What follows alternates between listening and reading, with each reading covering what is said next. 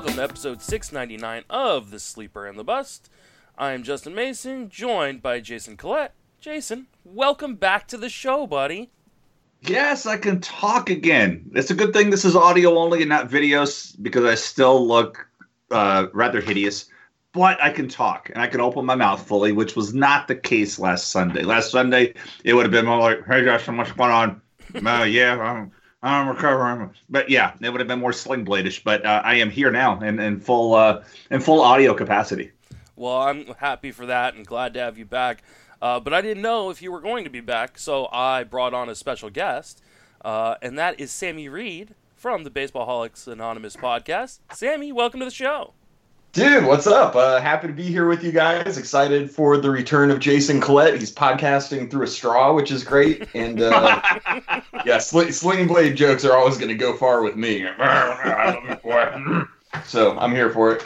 I- I'm too young for Sling Blade. You're a fool. All right. Well, now that I've Cinematic uh, masterpiece, Mason. yeah, I'll, I'll have to go and watch it at some point. Uh, but uh, now that I've offended half the listenership, uh, we'll, Me and the uh, other half. Yeah, exactly. Let, us get the other half, and we're going to talk about some uh, kind of notable transactions or things that are going on, uh, and then jump into our fab discussion for the week. Uh, and I already get to cross off the top guy off that because Nate Lowe got sent back down this morning. Jason, Jason, why are the Rays playing with my emotions here? Dude, I have. So here's the thing. This you know, this weekend they got the big series against the Twins, and on Thursday night, both Tommy Pham and Avisail Garcia came up with minor things that have kept them out the rest of the series. They were out Friday, they were out yesterday, they're out today too. So they called they called up Lowe to cover that, and then you know he almost hit a home run yesterday. I mean he he had. I want to say 107 exit velocity, but it was 44 degrees, so it made it to the wall um, instead of out. Uh, but I, I was kind of surprised they did this today because these guys are still out and they and the lineup's rather garbage without those two trying. It's like Austin Meadows and then oh God, please score. That's what that, that's kind of what the lineup looks like right now. Uh, and you know the two best run producers behind Austin Meadows are now day to day, and who knows if they're going to avoid the disabled list. But I'm I'm surprised they're going this route because they need some offense right now. Yeah, I'm a bit surprised as well, and why they feel the need to kind of jerk him up and down uh, seems uh, Phrasing. Yeah, Phrasing. exactly right. Are we still doing phrasing? Um, yeah, it just seems weird that they would continue to do this to this kid. So, uh, not to mention, I think he has the potential to be the best or one of the best bats in this lineup. So the fact that he's Yeah, going per- back down to AAA is, is pretty. Well, forget about this kid. This, this is my emotions here, right? I'm a Yeah. am a multi league owner of Nate Lowe, and I'm getting texts like I wake up this morning with a text that he's been sent down, and it's like, dude, that's just set, starting my day off with a loss, and it sets up the whole day. I have to do Fab today, and I'm bummed out, and this is just bad news. And the I mean, I'm kind of surprised, honestly, though, because you Ji-Man Choi's days are numbered. I mean, that guy. When you look at this, this they they sent Lowe down. They sent, uh, yeah, Nate Lowe, Brandon Lowe, Nate Lowe. They sent Nate Lowe down because they brought Diaz, Yandy Diaz, back off the IL. Uh, but you know, Brandon Lowe is also, uh, uh, yeah, and also lefty. Even I'm a fan of this. Screw this shit up. Uh, you know, he's also a lefty at bat. It would have made sense to keep him up because between Choi and uh, and Lowe, you, you can see the potential. But Choi has been he's been having to hit in the middle of the lineup, and he's been god awful. Last night was kind of my breaking point. There were two men on with one out, and he gets up 2-0 in a count on Gibson, who had thrown him two pitches away, and then he comes up and in, and he swings up and in 2-0 when he pops up the first base. I'm like, I'm done with this. He is he is Jekyll and Hyde. He's a guy that can hit with nobody on base. Every now and then he'll do something with somebody on base, but his at bats just look completely different when he's at a run producing opportunity. And I mean, if you go back and watch that pitch, there's zero. I even tweeted about the the pitch uh, graph because I'm like, who the hell is hunting for this pitch up 2-0? He's 0 for the season in that zone, and he swung at that pitch down three runs with one out and up 2-0 in the count. So what are you doing if you have Lowe? Sammy, why don't you kind of start with this one because uh, I think some people picked him up, seeing that he was back up. Some people have been holding on to him since they dropped a bunch of fab on him during Fabageddon. Uh, are you are you just going to continue to hold with hopes that he'll be back up soon?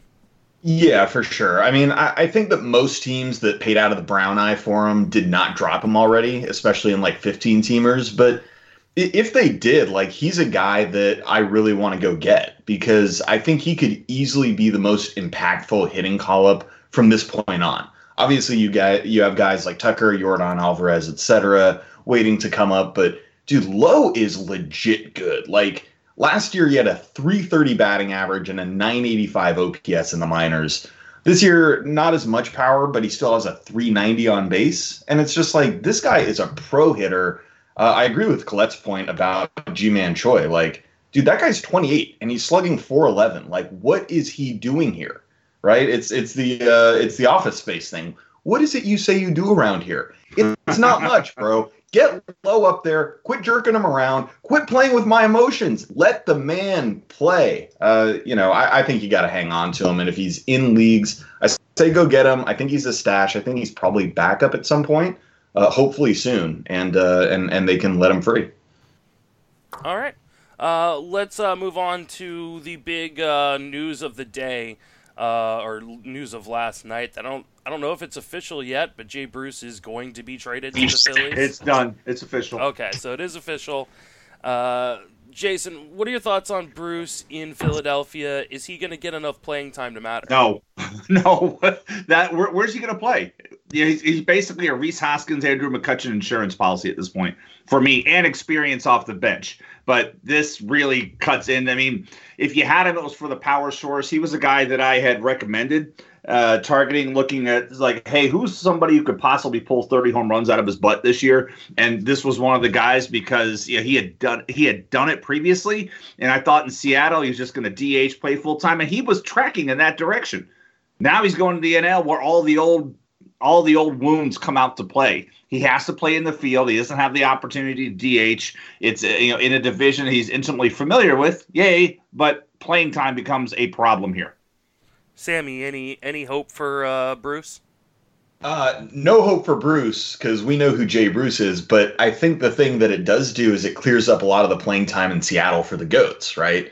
Daniel Vogelbach and Domingo Santana, and that's just great news for us because I know you're big on on Domingo and, and I have a ton of Vogelbach. So let let those kids play. I think this was a nice move for Seattle, and I, I just think contract yeah, for next year too lit, lit. Um, yeah, but yeah, they're Bruce, covering a lot of that money too. Uh, apparently, Bruce had twenty one million dollars due to him, and the Phillies are like on this so much that they're eating most. They're taking most of this money on. Mm-hmm, they're taking. Did if I read that correctly? Yeah. Wow. My, my first my first impression was like, man, they're really mad at Bryce Harper. I'm uh, tired of that guy already. I think this pretty much. I mean, from a Phillies perspective, what this really does is just pretty much say it's the end of Odubel Herrera in Philadelphia. So, Hopefully, it's the end of Nick Williams, bro. Nick Williams is it's it's so hard to be as bad as Nick Williams is. Like, I want to I want to look up his OPS. I think it's less than 450. It's just above Chris Owings, probably. well, this is how tired I am. I just typed in OPS into the Fangraphs search. there we go. Four four thirty seven OPS for Nick. He Williams. was just above Chris Owings. oh my god, bro, dude, you got to change something. Figure out that launch angle, mate. Oh yeah. yeah. yeah. Uh, all right. Moving on from uh, inter- not really interesting news to uh, very interesting news. Uh, and kind of scary news for all three of us because I think all three of us are pretty highly invested in Joey Gallo uh, who is having uh, an MVP caliber start to his season. Uh, he hurt his oblique, left the game last night. Jason, how worried are you about this? Very. I'm holding a vigil. After this podcast is over, please feel free to join me in the prayer circle. Uh, it's going to be out in my driveway. Uh, I am. I'm really worried. I mean, I've opened up an 11 and a half point lead AL Tout Wars, and he is a primary driver behind that. And I'm just looking at Thanos just snapping his fingers and watching that lead go away. and I'm gonna have to go get the Infinity Stones and put it all back together sometime this summer. Uh, but being without him for a month is not gonna suck. I mean, at least I do have Yandy Diaz coming back uh, up to DL today, so I, I have a logical replacement uh, to make something work there. But it's it, at least it's a replacement in body only. I mean, because Yandy is Yoki, uh, and so he's got the strength, but he's not producing at this gargantuan level that Gallo has this year. What OPS plus? He's like 179, something really stupid high, and it's amazing. And I have him. Uh, I paid 28 bucks for him. This was an OBP league, so I was like, whatever, I'm gonna pay it. Uh, I think he was the first guy rostered in the league because I was all in on Gallo this year. This one hurts me. Um, when they say, "Oh, minor," he pulled himself out of he pulled himself out in the middle of a plate appearance, and he aggravated it throwing from the outfield. Ideally, he wouldn't have gone up for the plate appearance, but he did, and we know his swing is is violent, uh, are, are very uh, very intense, and so I, I'm fearful this is going to be something like uh, Stanton, who we still haven't seen back, and that was supposed to be something minor too. Uh, and he's on the Jacoby Ellsbury path of recovery, uh, much like Dustin Pedroia is. So hopefully it's not something that bad. Hopefully it is the 10 to 15 days, but it's oblique, so we know how those work. Sammy, how worried are you? Uh, I am jumping on a scooter and going to Jason's house and join, joining joining him in the vigil. And if I crash on the way there, so be it. Uh, I mean, just just like for Jason, this is just a steel toed kick to the underside of my ball bag. Like Gallo, Gallo easily my most drafted player this year, and just in the middle of a legit breakout. I mean, 17 homers and three steals in a third of a season. Good batting average for him, 376. It's just like he is one of the true breakout performers of this year. And when you see a guy check swing in the middle of a swing and immediately grab for his side, like this is not a small deal. Uh, I, Nope. I I just I know Jason has probably stayed at a Holiday Inn Express recently. Um, I'm not a doctor, but I do know that that is not good, and he's going to be out a while for sure. Yeah, it, it's just unfortunate because he, he was having such an amazing season. I mean, hitting 276, 421 on base percentage. Uh, was it just it just atrocious that uh, that we're gonna probably lose him for what like four to six weeks.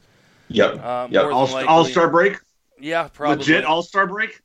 So, uh, Yeah, and, him out of the and home no run derby, no too. home run derby either. Yep, takes it right out of the home run derby, which is really unfortunate. We've all been robbed. Yeah.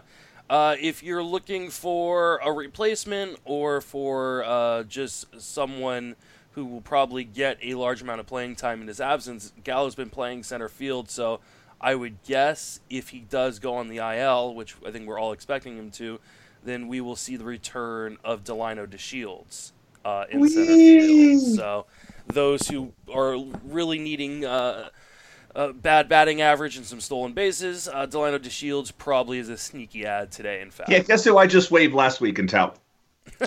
Oh, I, I paid twelve dollars for him, and I told I was like before that.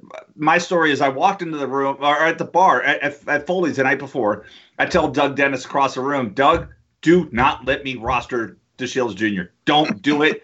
if I say one, say two, and I'll whatever. And somehow I was quiet, and then I said twelve, and everybody shut up. Uh, just since we were on air, I couldn't go. God damn it! No, what did I do? Uh, and I just I cut him. He got me eight steals. You know, thank you, thank you for the eight steals. But everything else was atrocious, and I literally just cut him last week uh, because I'm still holding on to the shell that is Ryan Brasier, hoping hoping something for saves comes back. Because I couldn't even I couldn't even trade him for Josh Harrison three weeks ago while he was still getting saves. Uh, so I that's the decision I made, and um, narrator, he did not get more saves.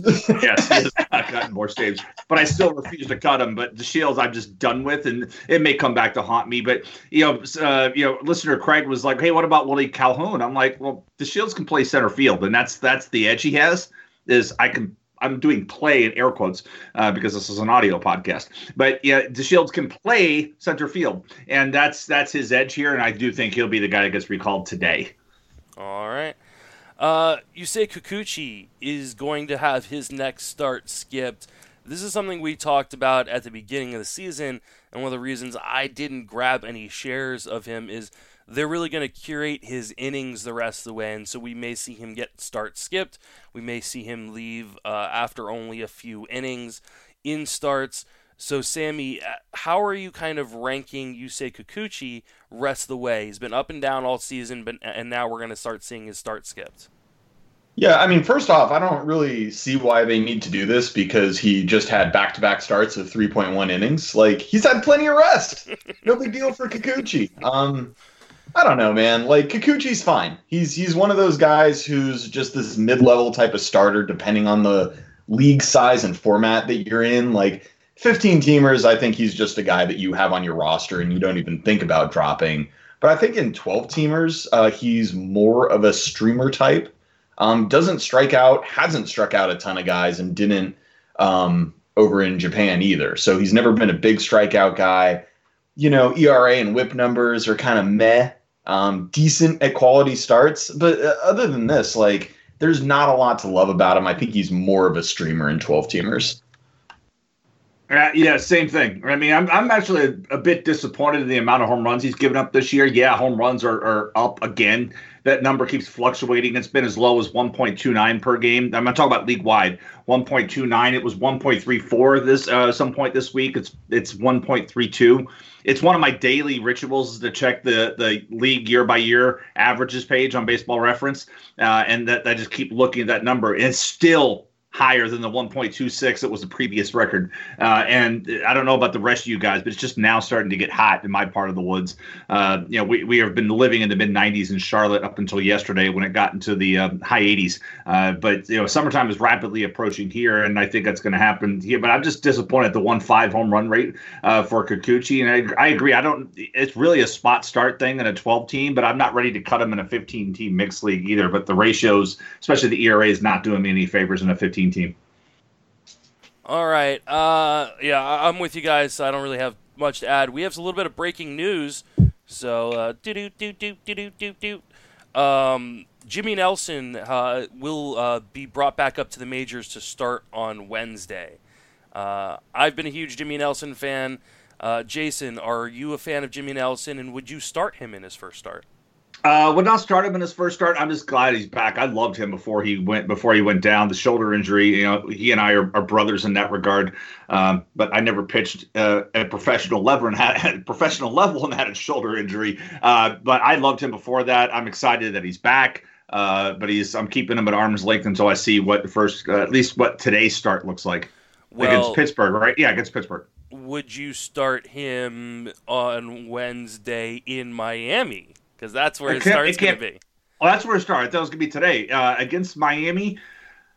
I want to say yes, but then I'm watching what Miami did to your Giants. I mean, I was like, I was all like, oh, I was like, all I think I had about 80 million shares of Jeff Samardzija yeah, me too. that day, and just good God. So no, no, I don't. I, I'm even going to wait and see against the Marlins. All right, Sammy, are you going to wait and see? If you have Jimmy Nelson, you've been holding him since like the beginning of 2018. You know, you are right uh, mid 2017 actually. Just like, oh, Jimmy Nelson, it's gonna happen. And guess what, Chief? It ain't been happening. He's finally back. Like, I'm fine with starting him in Miami. Uh, he'll give you like four and two thirds solid innings. Um, I, I'm I'm a big fan too, so I'm glad he's back. But I think this is this is one of the players that's is is kind of the poster boy for do not stash injured pitchers because they never come back as quickly as you thought. Like especially looking at last year when people thought, "Oh, it'll be up at the All-Star break, it's going to be lit." And narrator, it wasn't lit. Like he never pitched. And I'm super happy he's finally back. I, I agree with Jason that this guy has a lot of talent. Uh, he's a he's a total gif maker. You know, the when Pitcher List makes the gifs of like those like sick breaking balls and and all that, like he will be on them. And mm-hmm. I think mm-hmm. he's got a lot of upside, but he hasn't pitched in a long time. I think it will be a while before he's kind of like back up to speed from from a workload standpoint. And I mean, frankly, if I've been stashing him and there are other Jimmy Nelson lovers in my league, Justin Mason, um, I would consider trying to trade high on the excitement, honestly. The problem is if you're in ju- a league with Justin Mason, Jimmy Nelson is owned by Justin Mason. I'm literally at the, at the, more breaking news. more breaking news. Gallo is going to the IL, and the dentist is back up to take the spot on the roster. Nailed it.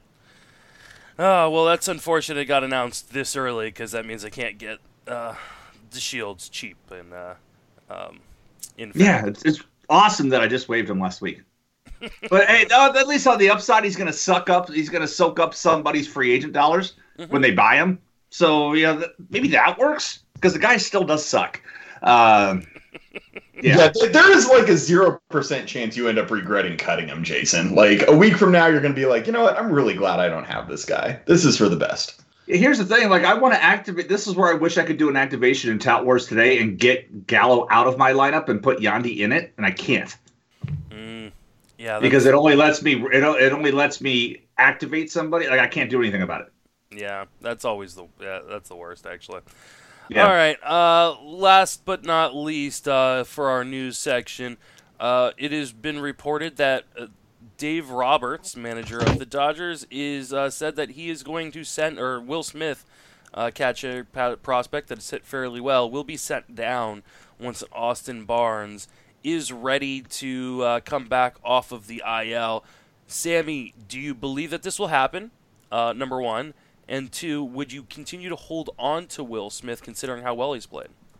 Um, I do believe it'll happen, and no, I would not hang on to Will Smith. Uh, but I do think he's good. So I want to I want to get that out there. Like if you look at what Will Smith did, like obviously he's supposed to be a pretty good defensive catcher, but when you look at like what he was doing in the minors this year, fairly small sample, the guy had a 954 OPS. And even the year before, he hit 20 homers in 98 games between single or between double and triple A. So I think the guy has talent. Um, I just don't see a situation where the Dodgers are going to like trust the like full time job to him at pretty much any point this year, um, unless injuries occur. So I, I, think he's a good player. If he comes back up, I think keep an eye on him in two catcher leagues. I think that's gold, but I would not, uh, I would not stash him now. Jason, what about you? Uh, same. I have nothing to. I have nothing different to add to that conversation. I mean, the, you know what the Dodgers. If something does go wrong, they'll go out and buy what they need to get. I, I just don't see him trusting the kid um, moving forward the rest of the season. Yeah, I really hope this turns out to be kind of like the Cody Bellinger situation, where they said that they were going to send him down, and they just kept making moves to keep him up because he was hitting well enough. Uh, I mean, he's he's been pretty good, and he plays pretty uh, pretty well behind the plate. I just think it's different with catcher, though. I mean, yeah. it's one thing with a position player, but catcher, you've got to your pitching staff has to buy into it, right? Yeah, I just don't yeah, and also Cody Bellinger is like a golden god. No offense to Will Smith. No, I, yeah, of course. I mean, two different players, but like, why is Russell Martin still on the team? So you can frame. Uh, but it, gets back to pitcher comfort. Uh, honestly, it really does, and that's that's why I think it's a little different here. Because with the catcher, you know, the pitchers are always going to look at look towards the vets when they have the option. All right, well, that's sad for me. Um, all right, let's uh, let's move on. We'll talk about our fab discussion now, uh, and uh, it's not going to be a huge weekend in terms of fab. There will be some guys who probably go for way too much money, but that happens every week uh, until people really start um, running out of money. But there are some, some interesting guys to talk about. I'm going to butcher this name. I totally practiced it, I had it down, and I'm just too tired to remember exactly how to pronounce. There's uh, no way you can butcher this name. Uh, I totally can because I wasn't watching. You're not Eno. You cannot butcher this name. Just I, think of his his great uncle. Yeah, I, I wasn't watching baseball when his great uncle was playing. Oh man. So you weren't watching Sling Blade either, so that's yeah, uh, exactly. Understandable. when was his uncle playing? What what, what years were it was uh, was he playing? He retired in the mid '80s. yeah, exactly. I was I was bored in the mid '80s. Oh, fine, God. The generation so, gap is just uh, a problem with this podcast. so, obviously, I'm talking about Mike Yastrzemski. Yes, Stremski. Yeah, yes, Stremski. I knew that. That I should have gotten that. The All Z right. is silent. It's kind of like Krzyzewski. The Z is silent. It's just there as a placeholder. well, Were you real with this with this pronunciation? I, I was going phonetically. I have no idea.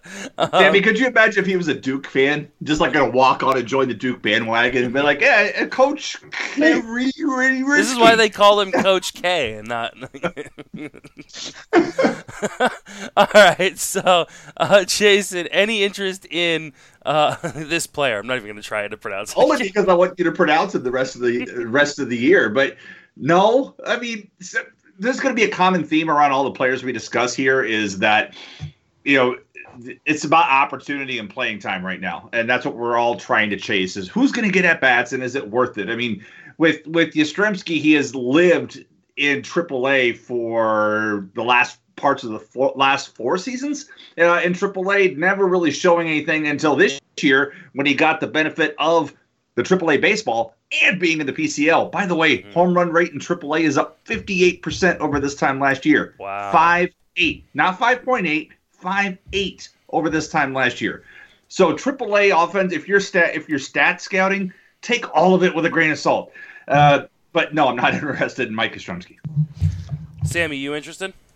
Uh, that's going to be a negative Ghost Rider. I mean, Jason pretty much outlined it. The guy's a 28 year old rookie, man numbers his whole career, um, and now he's in a bad ballpark and a bad lineup. No offense, but that's real talk.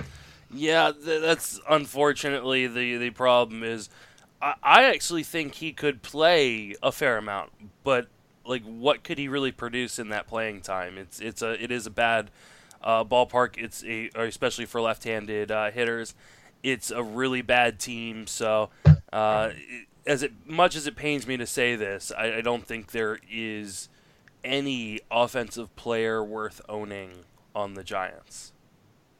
So, all right, uh, let's uh, let's move on. Talk about Derek Fisher, who came up and is getting the majority of the playing time with George Springer uh, out on uh, the IL. Sammy, any interest in Derek Fisher?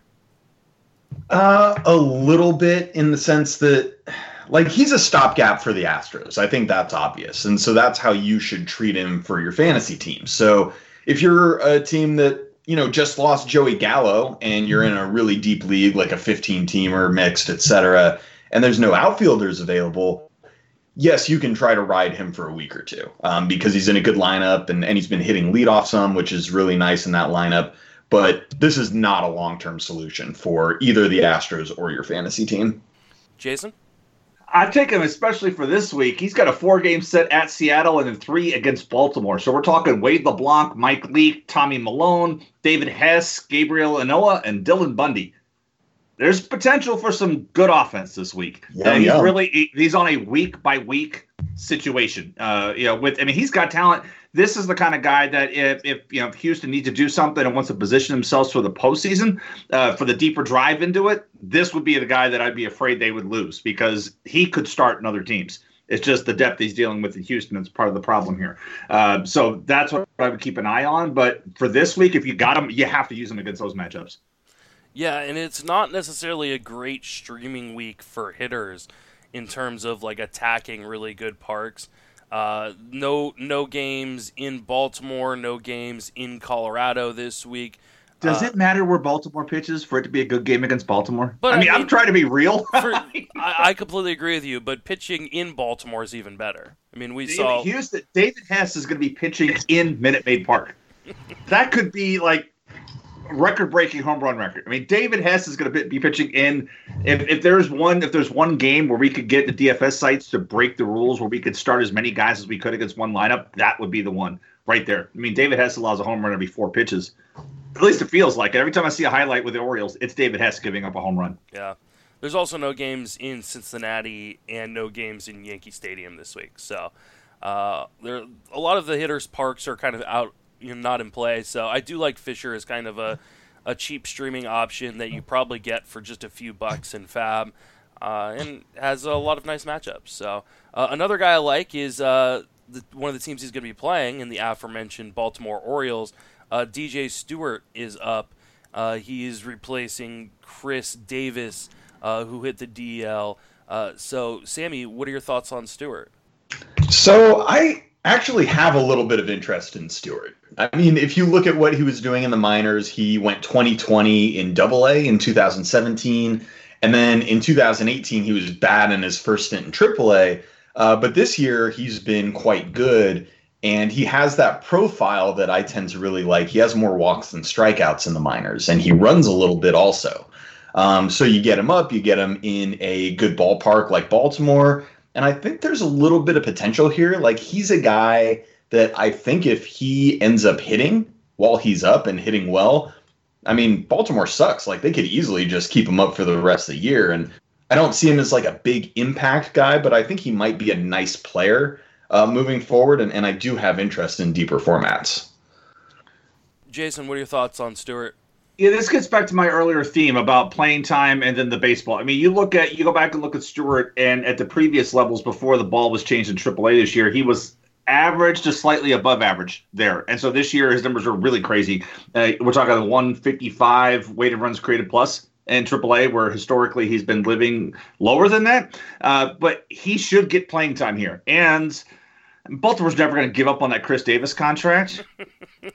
Maybe they do, but they, they still got way too much money invested in yeah. him uh, for him to sit around. But if DJ Stewart comes up and hits, there's no reason why they just can't leave him in the lineup. I mean, they left Renato Nunez, and Nunez, I mean, he had six home runs out of the gate, and then just went into the stink, but just went right into the uh, right into the tank and couldn't make any contact. Then they gave him some more playing time, and last week he got uh, uh over the last ten days been red hot again, has doubled his home run total, is making more contact again. So you know they're willing to give him his chances, but I believe that Nunez is also out of options, which is one of the reasons why they would do that. I don't think that's the case here with DJ Stewart. That said, if he's hitting, why you got to play? They've got to build for the future, and it's like at least they have a GM in the front office now who cares about that, and is maybe he's willing to say, you know what, that's that's sunken cost on Chris Davis. What's the point? Maybe we will let him go. Maybe we'll let him ride the bench as a twenty-one million dollar player.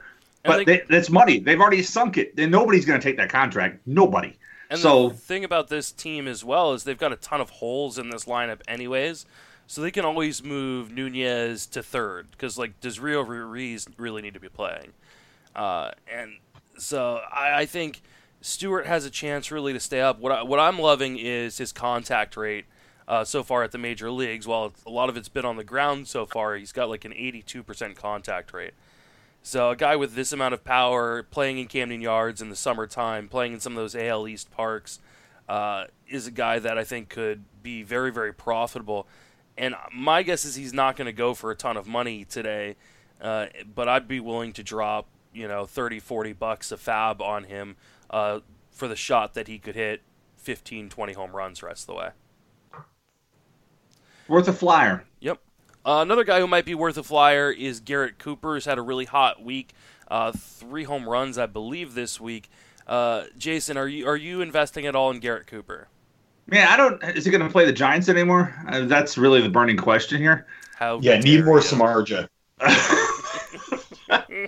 the the problem with I, will I'll take a I'll take a flyer on him in an NL only league. Uh, I'm I'm not interested in the mixed league. You know, people may go back and look at oh wow look what he did in 2017 in AAA. Yeah, that was Colorado Springs, guys. Hi. Uh, you know, there's such a high bar for the position. That's that's really the problem. He doesn't hit with enough power to hold it, uh, and so I'm interested in an NL only league if I'm hurting and I need to cover something because he is a good hit. Like he can hit for average. I'll give him that. But power wise, uh, this three home runs, if he ends up, if he finishes the season with above 15, I'll be surprised. Sammy? Yeah, uh, I, I, hate to disagree with Jason, but I think that's spot on. Like, if if you like 28 year olds with 48 career major league games played, who's always been ancient for their levels in the minors and is now on the Miami Marlins, I've got something to sell you, Chief. it's Garrett Cooper. Uh, uh, but other than that, like this just isn't it. Um, you know, he could hit like an empty 275, 280, but that's that's not what you're looking for out of your out of your fab bids. All right. Well, let's move on to another name I'm probably going to butcher. Uh, and this one should be a lot easier, but I'm sure I'm still going to mess it up. Uh, the Angels have called up uh, prospect outfielder C- uh, Cesar Pulio. Puello. Puello. Puelo? Double L is a Y in Spanish. I That's don't know. I took Double French L- in high school. This is Double bullshit. L is a Y. Puello. Sammy, what are your thoughts on Puello? My thoughts are that your pronunciation, you have to be trolling us. Like, this cannot be a real thing. um, as far as Puello goes, I mean, nice start for the guy. His first couple games in the bigs, but I mean, it sounds like most of the guys we've been talking about here, like he was 27 year old, 27 years old in the PCL last year, and he had six homers and six steals in 86 games. And it was obviously not his best minor league season, but it looks like he could be an okay average guy. But again, like this is a stopgap type of bid. This is like, oh, I just lost two outfielders this week and I am desperate. And even then, uh, Puello wouldn't be like one of my primary bids. I could see him being like a backup slash conditional, but I just frankly don't see a lot here. Jason, are you interested in him at all? I'll put it this way: I am more interested in Puello than I am re-rostering DeShields. now, the amount of difference between the two of that, like if I'm Sammy's point, if I'm looking for a stopgap, I need somebody that can get on base, score me some runs, and potentially steal me a few bases. And if my choices are down between Puello and DeShields, Puello will be the guy that I want. Now, is it a long-term solution? Absolutely not. Is it a stopgap solution? Yes, but that's where my that's where my ceiling is with him. He knows how to get on base. He's got some athleticism, uh, and you know that's where I am. I have to find a replacement for Gallo, and Puello is going to be higher on my fab list tonight than DeShields. Well, now that- it may be two dollars or one dollar, but it, that's how I'm going to rank him. Yeah, that, that's a mistake because uh, I mean, this guy has been on seven different AAA franchises since 2015. Impressive. Like he was 2015, he was with the Mets. 2016, he was the, with the Yankees. 2017, Just what I was- hear is that he's popular. I, I don't. I mean, you're saying it's a mistake. I hear he's popular. He's a wanted commodity. Yeah. Supply and demand, baby. Rostered. You know what the problem is? He keeps getting out DFA'd, and somebody grabs him. Mhm. DFA, somebody grabs him. DFA, somebody grabs him. Um, but yeah, that's where my level of distaste is for DeShields. I mean, he's had the opportunities before. Flop, flop, flop. But I think I, I'm I'm looking at my my fab for tout tonight, and I seriously I have Puello ahead of the DeShields. Yeah, I, I can't condone this behavior, Jason. I just can't. Yeah. Um, but That's let, going on my tombstone. That's that's what my wife said about me riding a scooter. So well, sorry. she was she was correct as well. So, Jeimer Candelario is being or has been brought back up to the major league level after a quick demotion. Is there any chance that he can be useful again in, in fantasy for this season, Jason? he was barely useful last year because uh, he had the playing time, but you know, skills wise, he was below average offensive player last year. He just compiled some numbers because of his playing time. Uh, this year, when he's had the playing time, he's compiled just about nothing.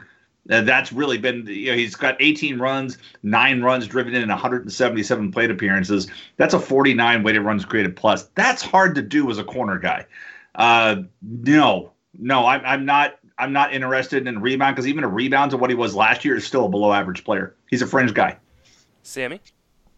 Yeah, I think so. With a lot of the minor league guys, I tend not to really look at the projections for them because I don't think the projection systems, especially the way that the ball is changing and all this, like really accurately get minor league guys. But if you look at some of the guys that have major league experience, like Candelario, I think it's instructive to look at that. If you just look at Steamer, uh, Steamer has him projected rest of season for a 236 average, 12 homers, 46 runs, 41 RBIs, two steals.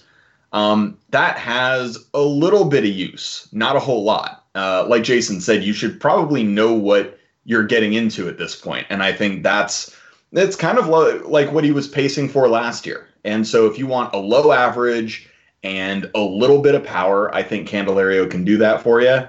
But he is uh, unfortunately not going to win your league for you. Breaking news. All right, I, I agree with you guys. I, I'm over the Candelario uh, train. Uh, I, I want to make a correction of myself from earlier on in the podcast. I said Jimmy Nelson will be pitching in Miami. He's actually pitching at home versus Miami. So if that changes, I, I'm sure that changes uh, uh, some people's thinking on whether or not they want to start him getting to pitch at home in a, a poor pitcher's ballpark as opposed to a good one in Miami. So uh, just wanted to make sure people knew that before they start throwing Jimmy Nelson into their lineups this week. Uh, Devin Smelter had a good first uh, outing uh, for the Twins. Is it time to pick him up, Sammy Reed? Uh, yeah, depending on your league format. I think that he's one of the more interesting guys that are out here this week. We're not going to get uh, much on the hitting end at all, like we just talked about all these jabronis that nobody wants. Uh, Smeltzer, really good control in the minors. Like his last three years, walks per nine, 1.6, 2.0, and 1.9. And he's also struck out a guy per inning over the course of his career. Maybe doesn't profile quite like that in the majors. Like this is not like a, a dude with amazing stuff. Um, and he kind of profiles more as a mid rotation guy than like an ace type. But I mean, honestly, he seems to have the the potential to be a really solid fantasy asset considering what he's done in the minors so far. And I think this week, uh, if you look at what he's lining up to do, at Cleveland this week, then at Detroit, and then his next two starts versus Kansas City and at Kansas City, none of these uh, matchups are really scary. In fact, they're all kind of plus equity. So I, I, think that he's a pretty good guy to take a chance on and probably one of the bigger targets of the week. Jason, is this a guy you're targeting? Um, I went back and watched the highlights, so I got to get this out of the way. In his first outing the other day, 53 strikes on 69 pitches. Nice. There you go. All right. Second, but if you watch the highlight, it was a really uh, favorable strike zone. Uh, he was getting like Tom Glavine type calls off the edge of the plate. I was rather surprised, but just watching the highlights, I was like, yeah, that wasn't a strike. That wasn't a strike either. Yeah, that wasn't a strike. But then, uh, as the you know as the outing went on, batters were like, "I got to swing at that pitch now," uh, and so that's I want to see more of this because this is you know, we've seen the mold of the lefty that doesn't have one great pitch. He's got a, a, handful of good ones, but nothing that really stood out. Slurve maybe was that was the closest pitch I would say. Like, yeah, that's that's got something. But he this is this is the kind of outing he has to have to stay successful is to be able to paint the paint the corners as he did and get batters to expand their zone. Uh, and that worked the other day for him. Now is that a sustainable recipe moving forward? Uh, is he Tommy Milone 2.0? That we'll have to look uh, look and see. But uh, actually, Tommy Milone 2.0 this year looks really good. But th- this kind of lefty guy that has to work the corners, risky play. I'm not ready to roster mix wise. Maybe a 15 and a spot starter, but definitely intrigued in uh, AL only. Bro, by the way, how wild is it to watch those old highlights of like Glavine and Maddux? and they get like six inches off the plate every time? It's the craziest thing I've ever seen. It was, I mean, I, I hate my best friend, Braves fan. Right, so uh, we always got in arguments about it back in back in school, back when Justin was being potty trained. But yeah, Greg Olson's setting up out there. He's practically in the left-hander's batter's box, and there's Glava just dotting changeups and fastballs, and and Eric Gregg's back there ringing guys up. You're like, you can't even possibly reach that ball, and that would happen. Or then you're looking out, and then here comes 89 on the inside corner and you're and you can't do anything with it because you're so looked you're so focused on the outside but that dead fish changeup I mean Mark Lemke w- would just pile up putouts because there'd be ground balls to the right side. Guys just trying to protect something, and there it went. And then Mark Lemke's over there just scooping it over to first. A lot of these four three putouts, uh, it would just drive me crazy. Uh, yeah, it's not like that anymore. Thank goodness we've got a little more. Uh, we've got some control of the strike zone. I mean, Angel Hernandez, Joe West, you guys still live on. Hopefully, retirement soon. At least Joe West, we know it's very, very close. Uh, but these strike zones, man, they're they're killing me. But they're, they're nothing like they're nothing like back in the day when these guys were getting three baseballs off the plate. Yep. Yeah, I I don't know who you grandpas are talking about.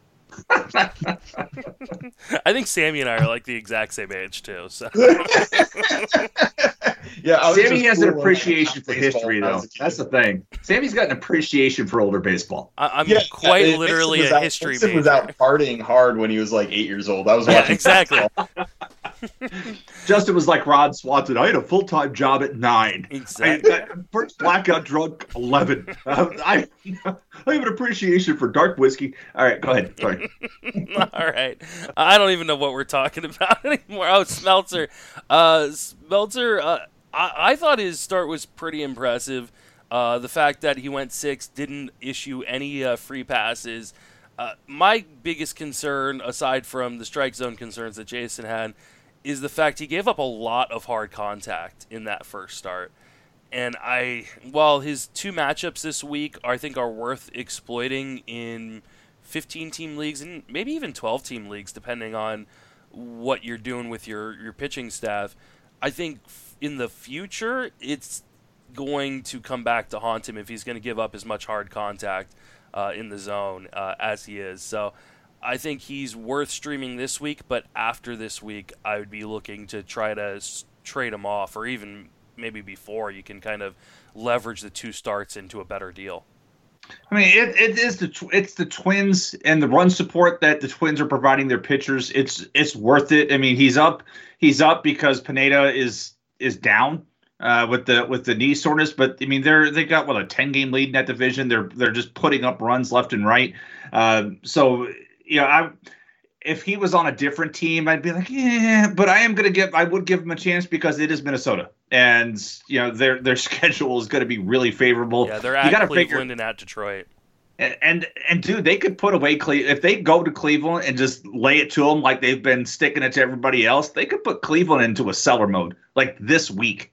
And then what are they going to do the rest of the season when they're playing four also rins in their division most of the time? Uh, let's uh, let's move on. Jon Duplantier is uh, another guy who might be targeted. In I'm sure you Is pronounced that- is that, that name French? right. I, like I said, I, I I took French in high school. You got that one right. Okay. that that one's easy for me. French was I was so excited to see how Justin was going to straight butcher this name. He's like, Duplantier. Duplantier. French was Yeah, actually so- my first language. Um, so this this one was a lot easier. I, I pronounced this one better than English uh, names. Um, uh, any, any interest in picking up uh, him, Sammy? Uh, I actually have all the interest in picking him up. Um, he, he's kind of like the the Nate Lowe of the uh, of the pitching Mhm. side here. They kind of been jerking him around up and down. I'm in the bullpen. I'm not. I'm starting. Now that Luke Weaver has uh, probably snapped through for quite a while, uh, they could give Duplantier kind of kind of a good shot here. And if you look at what he did in the minors, really impressive. Like career ERA of 2.01 1.08 whip, 10.4 Ks per, per nine. I mean, this guy has, I think, the most upside of anybody available this week to actually be an impact arm moving forward. And for me, if you need pitching, uh, it, he's probably my priority ad. Obviously, this is a fairly weak week of fab bidding, but I think he's the guy that, that could potentially be a difference maker uh, at the high end. Jason? The one thing that's, and I agree with Sammy, the, the one thing that really stands out with him is the, and understand Arizona's minor league facilities for the most part are in friendly run environments. This guy just does not give up home runs. Uh, and that he's allowed 11 minor league home runs when you look through his his history, and that's in about uh, 250 innings. So he does. He's kept done a good job of keeping the ball in the park at every level. Uh, and so, yeah, if he's going to be in the rotation, very interested uh, in him because you can probably get him for cheap because people are going to think, eh, you know, he's only started one game. He's been bullpen swing guy. No, he's got a potential to do something here uh, in in the starting role. Hopefully, he can cut down the walks that that were uh, holding him back there in AAA. But yeah, I'm intrigued as well. If in the NL only bid because I have got some free agency moves to make tonight in my local NL league. Yeah, I'm interested as well. I don't think I, I think I've mentioned this before on the podcast. Uh, this is a guy that is one of the top pitching prospects in baseball, but I think he gets a little bit overrated in terms of his overall upside in fantasy. But I think he has a pretty decent uh, floor, uh, and I think especially in deeper formats, that's the kind of guy. Uh, that I want for my pitching staff. I want a guy who's not going to get blown up, and the fact he's able to limit home runs, uh, and obviously the humidor in uh, in Chase Field uh, should help uh, that a little bit as well. If you can just Yeah, if, the if walks. you have Jeff Samardzija on your main event teams, uh, me, me. Justin, yeah, uh, you should be bidding on this guy. yeah, he's uh, he's definitely going to be uh, an ad, but you know, I I I, uh, I think he's kind of a low ceiling, high floor type of play, and I think most people in 15 team leagues, especially, uh, could use a guy like that on the back end of their uh, pitching staff.